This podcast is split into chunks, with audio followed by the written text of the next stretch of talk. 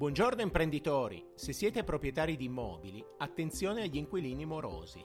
La normativa infatti prevede che i redditi da fabbricati, come appunto gli affitti, siano tassati sulla base del principio di competenza e non sulla base del principio di cassa. Vuol dire che la tassazione avviene sui canoni di affitto previsti da contratto, anche se non incassati. Oltre il danno la beffa, bisogna dichiarare gli affitti non incassati e pagarci le tasse. In che modo è quindi possibile non essere tassati su affitti mai percepiti? La normativa fiscale prevede la possibilità di esentare il proprietario dalla tassazione dei canoni di locazione non riscossi solo in seguito a decreto di sfratto. Solo per gli immobili abitativi, però, a partire dal 1 gennaio 2020, è stata anticipata la possibilità di detassare i canoni non percepiti già dal momento di ingiunzione di pagamento o dell'intimazione di sfratto. Nei casi di immobili abitativi quindi non è più necessario attendere la conclusione del procedimento di sfratto. Riassumendo, si possono verificare due situazioni.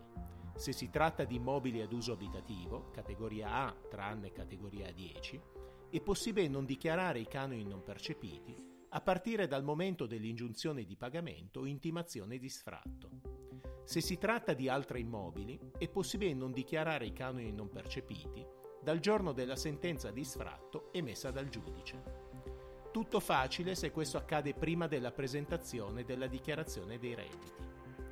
Quando l'ingiunzione di pagamento, intimazione di sfratto nel caso di abitazioni, oppure la sentenza di sfratto per gli altri immobili arrivi dopo il 30 novembre, cioè dopo la presentazione della dichiarazione dei redditi, i canoni di locazione non riscossi devono essere soggetti a tassazione quindi il canone di locazione non riscosso rimane soggetto a IRPEF o a cedolare secca. Al proprietario però è riconosciuto un credito d'imposta pari alle imposte pagate sui canoni non riscossi da utilizzare nella dichiarazione dei redditi successivi. Per migliorare la tua azienda e averne il pieno controllo, compila il form sul nostro sito internet studiomancini.biz. Continua a seguirci sui social Facebook, Instagram e LinkedIn e iscriviti al nostro canale Telegram Il Commercialista. Non perdere i prossimi podcast ogni lunedì mattina. Io sono Marco Mancini, dottore commercialista e business coach professionista.